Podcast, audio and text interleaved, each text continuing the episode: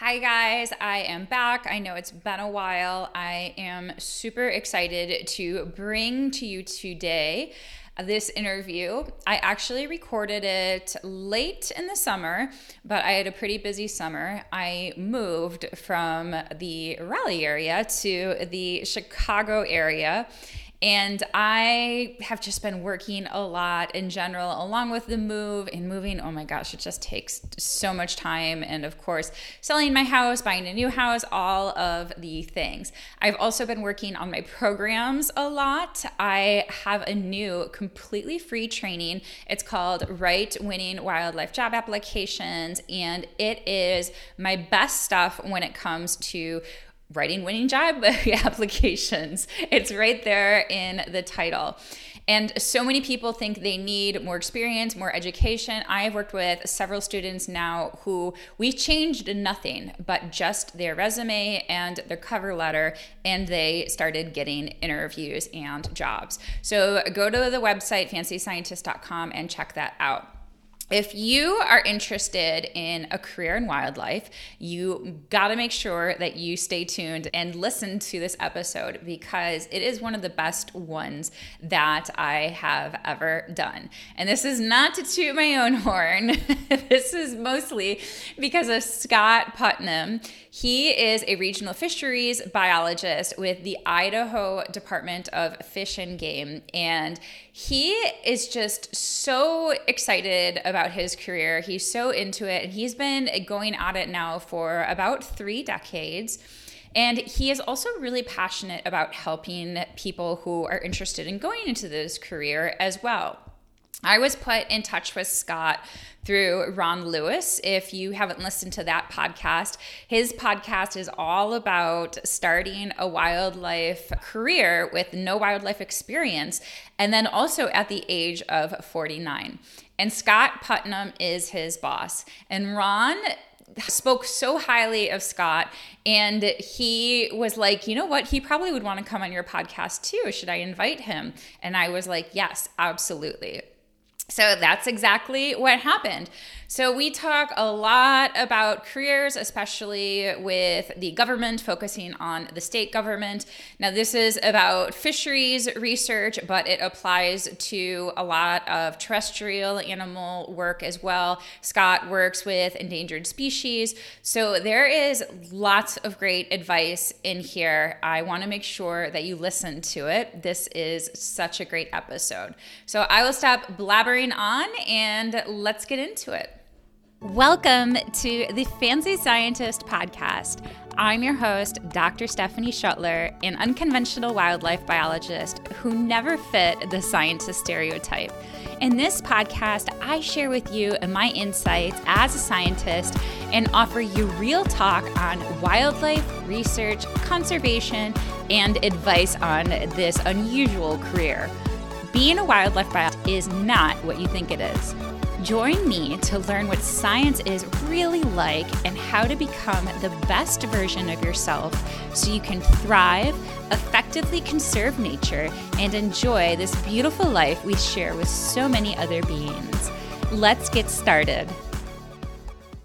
Hi, Scott. Thank you so much for coming on the podcast. I'm so excited to have you here and to talk about wildlife jobs. Thank you, Stephanie. I'm glad to be here. Before we begin, or just I guess as my first question, why don't you just take a few minutes and tell us about what you do, where you work, and what it's like? Okay. I work for Idaho Department of Fish and Game. I'm based out of Lewiston, Idaho. I've been working for Idaho Fish and Game for 30 years this month. So it's been a wow. while. I work mainly on anadromous fish, meaning steelhead, trout, and Chinook salmon. Monitor those both in fresh water and in their migration to and from saltwater. But historically, I've run the gamut. I started out as a volunteer. I was a volunteer for Fish and Game bridging two careers at that point, but getting my foot in the door with Fish and Game. Then I started out on the bottom as a bioaid, which is entry level position in fisheries, and then worked up into a more permanent position with Fish and Game, and still in the anadromous fish world. And at one point, I took a side trip of, uh, I was an enforcement officer, I was a conservation officer. So I have that aspect or that perspective also.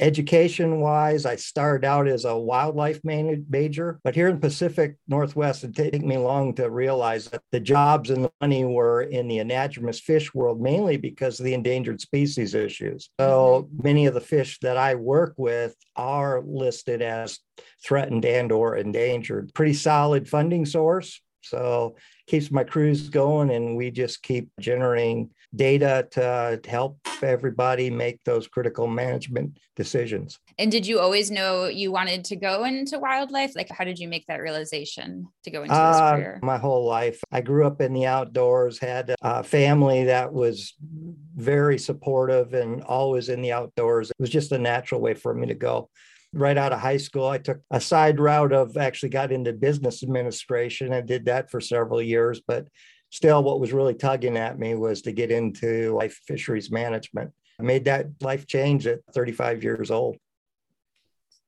Wow. Why did you do business administration? It was a very lucrative job. It was a good opportunity that I have. Interesting, it started out in that job. I was working on research and development in an agriculture and working on how to grow something as simple as lettuce on sand, beach sand in South hmm. Florida.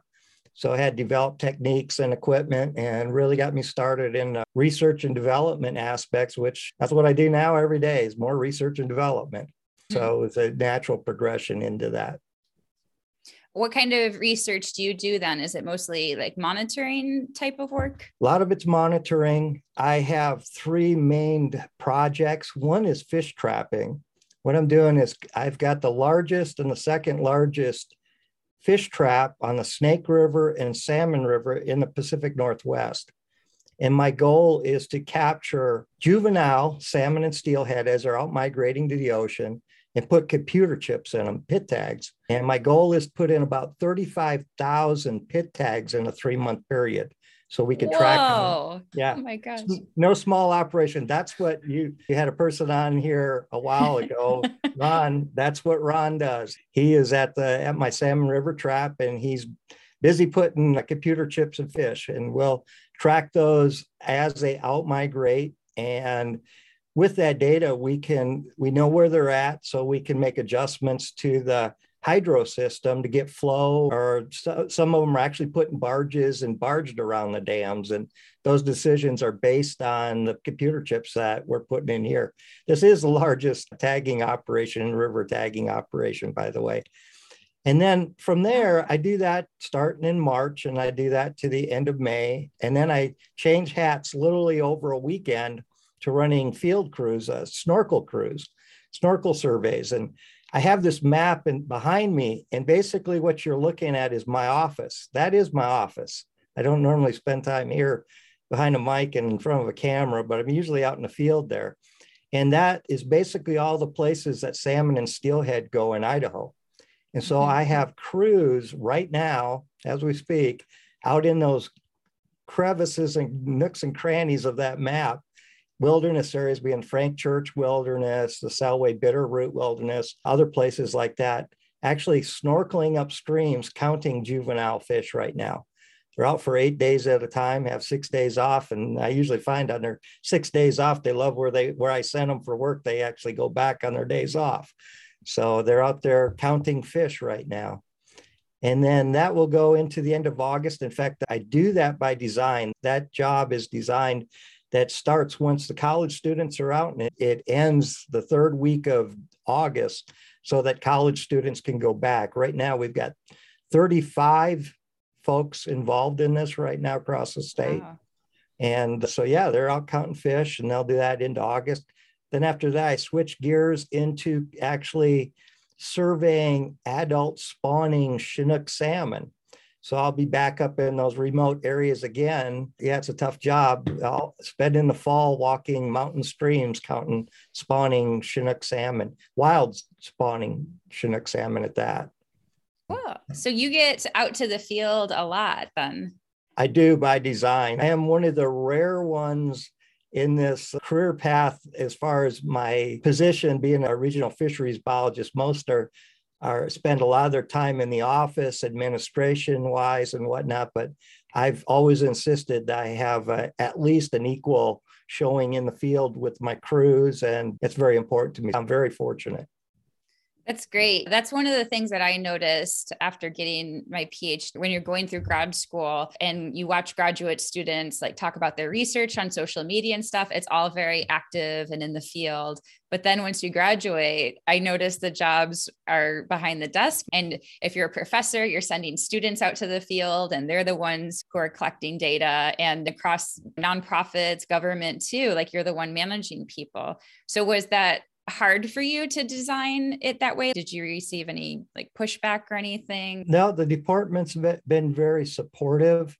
I was actually reluctant to make that jump into regional fisheries biologist for that reason. I liked my previous title was a senior fishery technician, and that was a crew leader, not at the administration end per se. But it turned out that I was able to get things lined up to where, with this position, I was able to spend a big part of it. And that basically was the trigger I needed to make that leap and, the acceptance of the offer to take that position. And it is, you're exactly right. At a regional fisheries biologist position, and not just fish and game, but I think is speaking for many other agencies, it is more of an administration. Thus, little career tips for your students is take those business classes because when you get to my level, you're going to spend a lot of time balancing budgets, personnel issues, things like that. And you're going, what about the fish? Well, that's why you normally hire crews for at this point. Those other side trips into the business world and whatnot can be very beneficial. So I saw that you gave me a couple of pages for those of you guys who don't know, a couple of pages of some of the tips that you provide. And that was one of them. And I wanted to ask you about that. So, as an employer, if you saw students have business classes on their resume, that's something that you would like. Definitely. For higher, if they're looking at advancement, they want to become a biologist or they even want to go farther staff biologist or get into more of the administration of fish and wildlife, that business education will help you a lot, especially you never think about this. You start out working as a culturist in a fish hatchery, and then one day you become the director of fish and game. You go, well, it'd be nice to have a business class because now that's what you're dealing with is more budgets and dealing with the legislature, dealing with the politics, things like that. And that business experience is valuable or education is valuable. Yeah, that's good advice if I'm ever in your area, I love swimming. So I'm definitely going to take you up on, or I'm going to ask you if I can join in on a snorkel crew. That sounds like always, so much fun. Always welcome. And I invite people that want to come along as volunteers. We have a very good program in Fish and Game. We'll get you signed up as a volunteer to cover all the legalities. We'll get you out there and getting you in the field for a hitch. And like I said, we're out for eight days at a time. And so it's pretty good life. I always tell the folks that work for me, I've been doing this a long time, there'll be a day that they will be sitting in front of a computer in December working on a budget or writing an annual report, which I always call paying the bills, right? So those reports that pay the bills. So you'll be looking out the window thinking about, wow, I sure wish I was back on the snorkel crew. The crazy thing is, it's the lowest paid position in fish and game, as far as I'm concerned. It's the best, most rewarding position because you are out in the field all the time and it can be tough work. No two ways about it, but it sure is a lot of fun.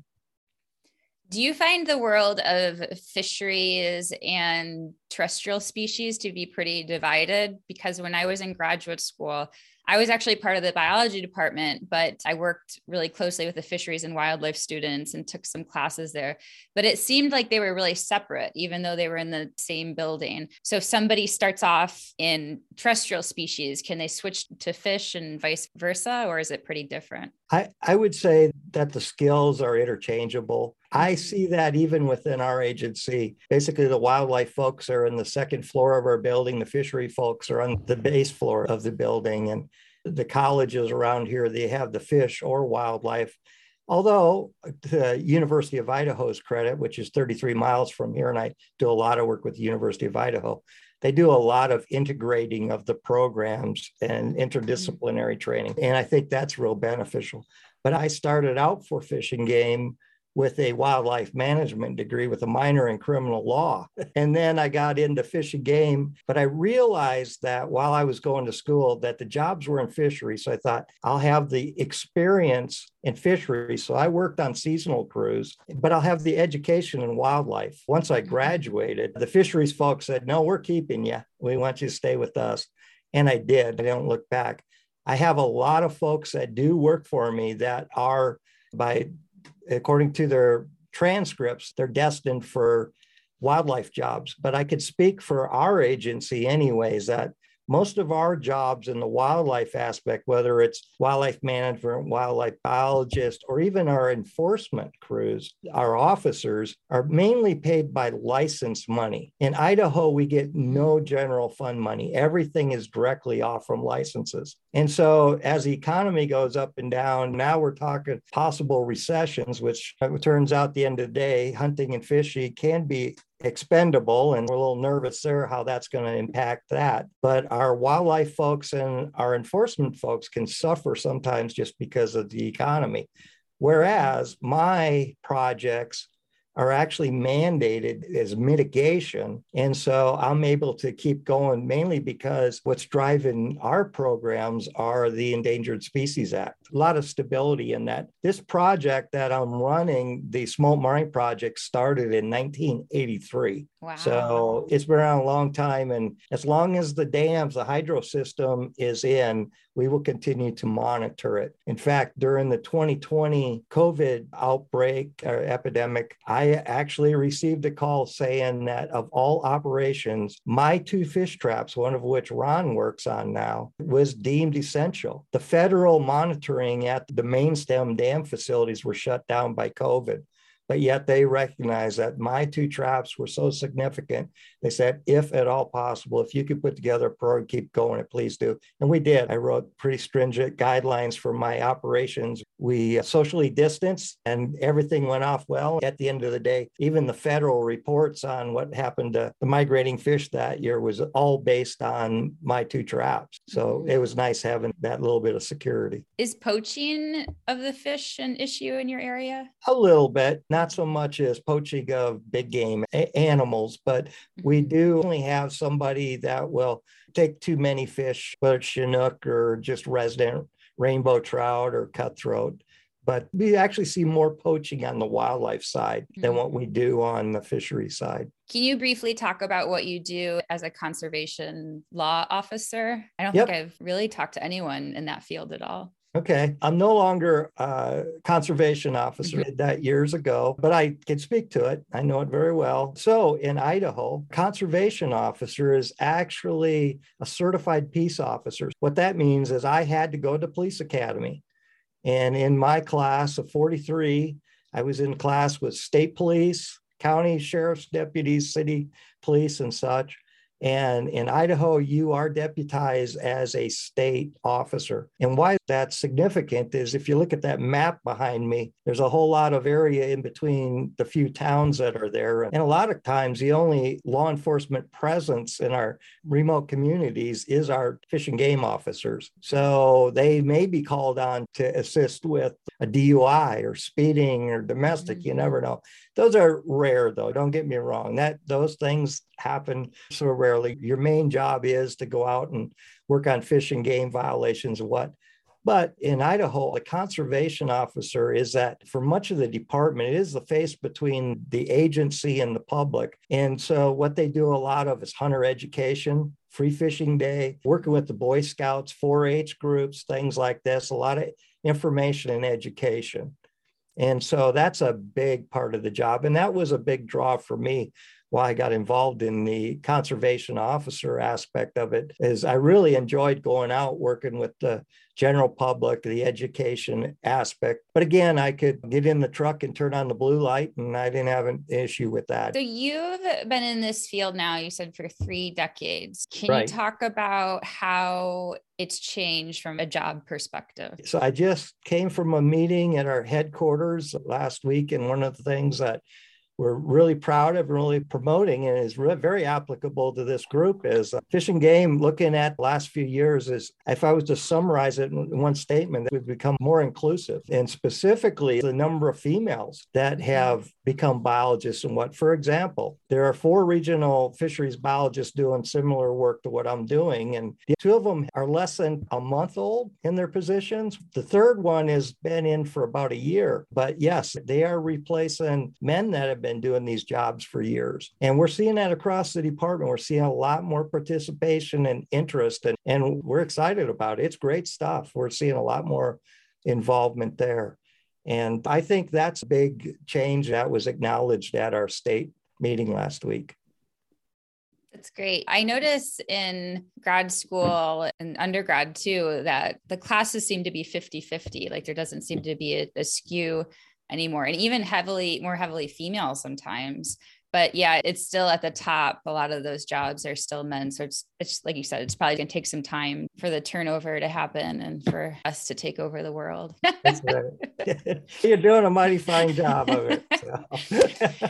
yeah. Uh, what about like in terms of education or experience or preparation for this field? Can you talk about like how things have changed? It seems like there's a lot more competition now. A lot more competition. One thing I talk about is a lot of the positions I have my snorkel crew. That's an entry level position. First day, we teach how to spell fish, let alone how to identify them. You come in and spend eight days training you on everything from how to identify our fish out here to the snorkel techniques to swift water rescue training and other aspects. But in reality, you don't need a college education for that. I could teach anyone that's willing to learn. But what you find, and then with my trapping, you need a little more experience in fisheries, mainly because you are working in handling and pit tagging, once I get you up to speed, listed fish, salmon mm-hmm. and steelhead. So that's critical. And at that point, I do like a little more experience. But that being said, most positions in fishing game, you could come in with no college education. We do like to see some college education, mainly if nothing else, it shows your interest and your devotion to this line of work that maybe you'll stick around a while. But what we really see, especially when I start hiring for my technicians, my senior techs positions like that, is you don't need to have a master's degree. But at the end of the day, I get a lot of applicants who have master's degrees or just wrapping up up and are applying for their first permanent or seasonal job. And when it comes down to it, if I have a master's degree versus no degree or some education, a lot of employers in even within fish and game will lean towards that master's degree. At this point, I am the old guy in fisheries right now. I tell people I pretty well got that aspect figured out. And, and what I've been working on the last few years is doing a lot more mentoring. I hire a lot of folks that are just cutting their teeth on this, just trying to get their feet in the door. And so I've been leaning more towards giving people that opportunity and mm-hmm. realizing I have a lot more, I have put more resources as far as training and what, but I'm up for that. That's been fun. That's been a fun part of my job. What kind of tips do you have for people trying to get their first permanent position? That seems to be like the roadblock. Like they'll get seasonal positions, but I also hear a lot of people talk about how it's difficult to find permanent entry level positions? Permanent are tough. Even within our agency, they're tough. I've seen a lot of mm-hmm. really good people just beat their head against the wall for four or five years in seasonal positions and then move on to other department, other agencies or on with the feds and whatnot to get in. Because bottom line is I've been here 30 years. I, every year I stay is one less opportunity for someone going for a permanent mm-hmm. position, right? And so we just had this big turnover even in fish and game but it was the baby boomer rush. A lot of the old timers are retiring right now. And so that's why now we're seeing a lot of new faces in the field as far as biologists, but also in the enforcement end. Our enforcement folks in our region right now, we got almost 20 of them right here, and probably three quarters of them probably have less than five years experience. Once we have an opening, the competition's pretty high, and it's not uncommon to have 100 to 200 applicants for that one as far as advice, one thing think about is what sets you apart. When we put these job announcements out, we're really giving you a test. We put in the job description what the job entails. During correspondence interviews, things like that, I always suggest lean heavy on that. We're going to ask you questions, but again, we're geared towards what we're giving you the answers in that job announcement. The other thing is give us a call when you see we got a job. When I, I post mine, uh, my jobs, my name's attached to it, my phone number's on it, my email's on it. Give me a call, ask for more information, get the details so that when we do go through the interview process, you not only know what I'm looking for, but if you can give me back some feedback on some homework you've done. You've looked at some of the websites that I'm providing data to and asked some intelligent questions about some of our work. That that gets our attention. I always tell this story. I had one gentleman years ago, I was giving a talk for a bunch of college students, and this gentleman came up to me afterwards and he handed me his business card. It had his name on it, had his number on it, and his job title was fishery student. Mm-hmm. And I thought, and he was still in school, he was still a sophomore or a senior at that point. And I thought, wow, this is thinking outside of the box. And we're working on a hundred foot long fish trap in the middle of the Snake River at high flow, and you've got a lot going on. You have to think outside of the box a lot. And I thought this gentleman did that. I ended up hiring him, offering him his first seasonal position. He was one of them also that couldn't quite break break the ice into a permanent just because we didn't have the permanent opportunities at that time. So he went on to another agency works here locally and he's been with them for five, six years now and he's doing a great job. I get to work with them during redd surveys every fall. But again, for him, it was something as simple as that little business card, something that set him apart from the run of the mill applicant. Because as I always say, a lot of these entry level positions, almost any fishery student or wildlife student, or even for that matter, anyone can apply for it because I guarantee no one's ever worked on fish traps like this unless they've worked for me. You have the only operation that that's a pretty exclusive crew. So I don't really look at experience. And so a big part of that is is chemistry. My field crews right now, snorkel crews. I've got five people in the field here locally right now today that they're out for eight days at a time and they don't come back to civilization. They leave on Wednesday. They don't see civilization until the following Wednesday. And at the end of the day, I could teach them the, the fisheries knowledge of what they need to do, collect the good data. But what I can't teach them is how to have those interpersonal skills that they don't want to kill each other by day seven after being in 100 degree weather, fighting mosquitoes and swimming in 42 degree water for 10 hour days and having to eat over a campfire at night and look at a whole lot of windshield time because some of our sites take eight hours to drive to. We have to go from Lewiston here to Montana to come into the back door of Idaho. So there's a lot of windshield time, but just getting the chemistry of the personalities, that's a big part. And which leads back to your original question question is get to know the fish and game folks, get to know me. We have volunteer opportunities, we have public meetings all the time show up at them, come up, introduce yourself, tell us where you're at. If you're interested in hearing my two cents worth on career class ideas, ask for that type of stuff. But again, set yourself out above the rest of the crowd. I liked your advice about calling. So you're saying it can be just simple as calling when you're thinking about applying for a job or when you're going to apply for a job and just asking, like, can you tell me more about the job? That's all somebody has to say. Exactly. Yeah, that's exactly it, Stephanie. And we're fairly vague on our job announcements. And if you call and say, get more information, first of all, really see if this job is right for you. While I work on anadromous fish, I have a colleague here in the office who works on resident fish. So he works on the bluegills, the crappies, the bass. He works on the, the rainbow trout we stock in the local ponds, things like that. And Robert's very active with me on recruiting. And he says it's almost a necessity that folks need to contact us, get more information to be competitive. Everybody can just spew back even if they just look at our job announcement,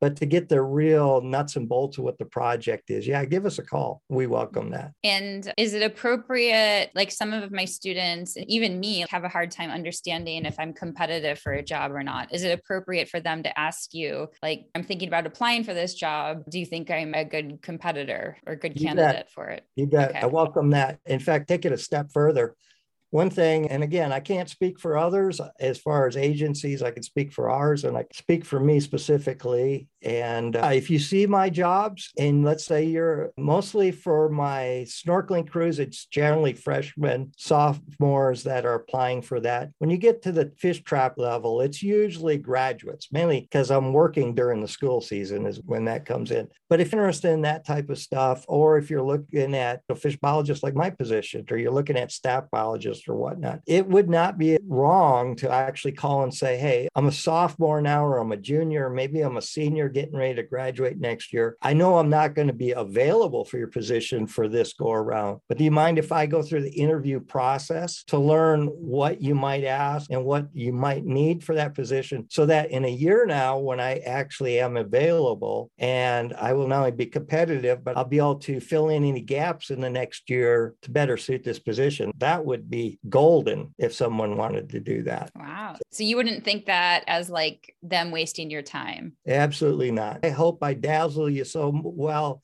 in that year that you'll want to just fight to come to a job. So here's the deal. Right before COVID hit, I just given a talk at the University of Idaho, and I had those students just fired up. They're ready to go between the videos I showed, the gee whiz cool stuff we do and what. And I ended up going through the hiring uh, process. And I am one that if I have 100 applicants, I will call 100 that didn't get the position to talk to them and to fill in the gaps, help them. What can I do next time to improve? And it's amazing. The word is out there. I didn't know I had this now, but the word is out there. They're all asking me, can I go on the waiting list for your job? So I guess there's a waiting list to get on my, which there isn't, but I took that as positive.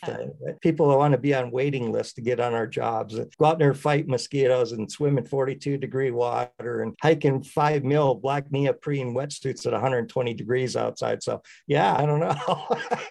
wow, that's so, so great of you to give them that feedback. It's really rare for people to hear yeah anything other than we went with somebody else. Yeah. Those are most of my questions. So, uh, do you have one last thing we didn't cover that you'd like to offer to our podcast audience? And then we can open up to student questions afterward. I just say get out there and volunteer, start making contact with those agencies or folks involved in it. I am involved with American Fisheries Society, which is a national group. And so I deal with people outside of just Idaho Fish and Game, other agencies. The attitude of many agencies are the same. I was also involved with the Wildlife Society. I was actually on executive committee for that. I could say that the wildlife side of the coin is just as receptive and especially so in Idaho Fish and Game. So reach out, volunteer, get involved, learn more about the jobs, ask questions. And we take mentoring very seriously. If someone calls me up, and asks me for uh, assistance, I'm always there. I always tell people that my favorite time of the year is Christmas. I've been doing this a long time. I've had literally hundreds and hundreds of people have worked for me over the years. And I always look forward that time of year because a lot of folks recognize that December is when they first applied for their first job for me. And now they're biologists. Now they're mm-hmm. bureau chiefs and major these departments making big decisions and whatnot. And they realize that they really started in December. And I invariably get those emails of thanks every year. And I really look forward to that. I always tell people when they work for me, go do well. The other thing is when you get in with us, you know, know, there's always a possibility. Idaho Fish and Game does sponsor graduate projects. So we got research going on. We don't have time to do it, but a graduate student would be great. We work with universities and help pay their bills and whatnot. And I tell folks, go do well, go get your master's degree, whatever, and come back be my boss someday. So I always encourage that.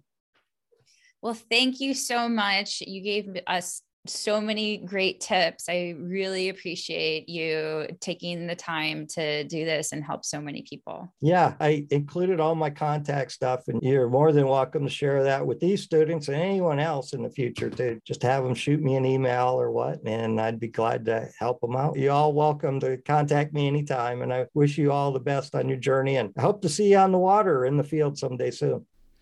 Thank you once again, Scott, for that amazing interview. I really can't thank you enough for giving such great free advice to people, to the listeners of this audience. Scott is super nice and he is super welcoming of questions. So I am actually going to give you his email address. This is usually something I do not do with guests, but it is Scott, S C O T T dot Putnam, P U T N A M, at idfg.idaho.gov. And it is also in the show notes. So go ahead and click over to the website show notes, and you'll be able to find the email address there. Scott also has a really cool YouTube channel. He's passionate about making videos and photography, and he has even screened his videos at the University of Idaho Fish and Wildlife Film Festival. So if you want to check out those videos, some of them have to do with the endangered species he talked about in this episode, then head over again once to the show notes. I hope you have an amazing day and be kind to animals and be kind to each other, everyone. See you soon. Bye. Are you an aspiring or struggling wildlife biologist, ecologist, conservation biologist, or anyone interested in a career with wildlife? Join our community, the Getting a Job in Wildlife Biology Facebook group. Based on my book, Getting a Job in Wildlife Biology What It's Like and What You Need to Know, this Facebook group is designed to connect, support, and inspire future and current wildlife professionals or those who can't get a job. Come for daily affirmations to lead you to career success, job postings, and profiles of professionals in cool jobs. If you're struggling, feel stuck, lost, confused, or are just worried about this career, reach out to me at Stephanie at fancyscientist.com to schedule a free clarity call. I've talked to over 100 aspiring wildlife professionals and those struggling to get a job, and they've told me what I also experienced. Degrees alone do not prepare you for wildlife careers. You need the right combination of experience, education, network, and skills to land the job you want. You also need to be able to convey that on a job application and sell yourself to the employer. I've looked at over 100 cover letters and interviewed graduates. I can tell you for sure they are selling themselves short, not listing all of their expertise and not marketing themselves effectively. I've talked to potential students who have dynamic personalities and sound so knowledgeable and experienced in person, but when I look at their resumes or CVs, none of that is reflected. If what you have been doing is not working, it's not all of a sudden going to start working. It's time to make a change. If you want to get your dream job in the fastest way possible, schedule a Zoom meeting with me today. No matter what stage of your career you are at, from high school student to graduate searching for jobs, I can help you. It is never too early or late to start. If this episode helped you or someone you know, make sure to tag me on Instagram at Fancy Scientist, at fancy underscore scientist, and share this podcast with your community to continue spreading the word and reach more people. Also, be sure to leave a review on iTunes to receive extra positive vibes and love from me. Plus, you'll be helping me reach even more people Thank you so much for listening. I appreciate each and every one of you.